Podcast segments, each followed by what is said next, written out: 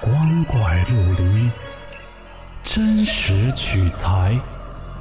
老黄故事之民间怪谈正在讲述。各位听友，晚上好，我是老黄。今天的故事叫《窗台见》，来自一个济南网友的分享。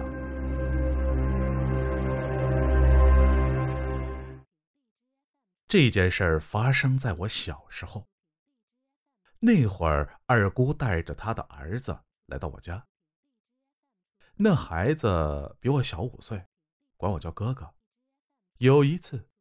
大人都出门了，屋里就剩下我和我的小表弟，我俩便一起玩耍。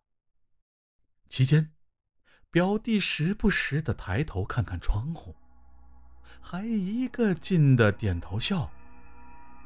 当时我背对着窗户，完全不知道那会儿发生了什么事儿。看表弟的动作很奇怪，我就回头也看了一眼，可是。什么也没发现，我就很生气的问他：“你在干嘛呢？”表弟说：“窗台上趴着的那个叔叔冲着我笑呢，他很胖，长长的胡子。”我马上回头看了一眼，还是没看到什么。我当时脑海回忆了一下，根据表弟的描述，他说的应该是西院的刘叔叔，可是。刘叔叔早就已经死了，我顿时吓出了一身的冷汗。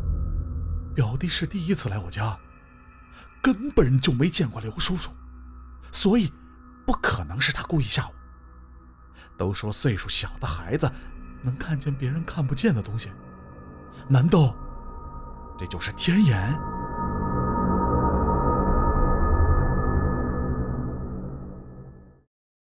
好了，故事讲完了。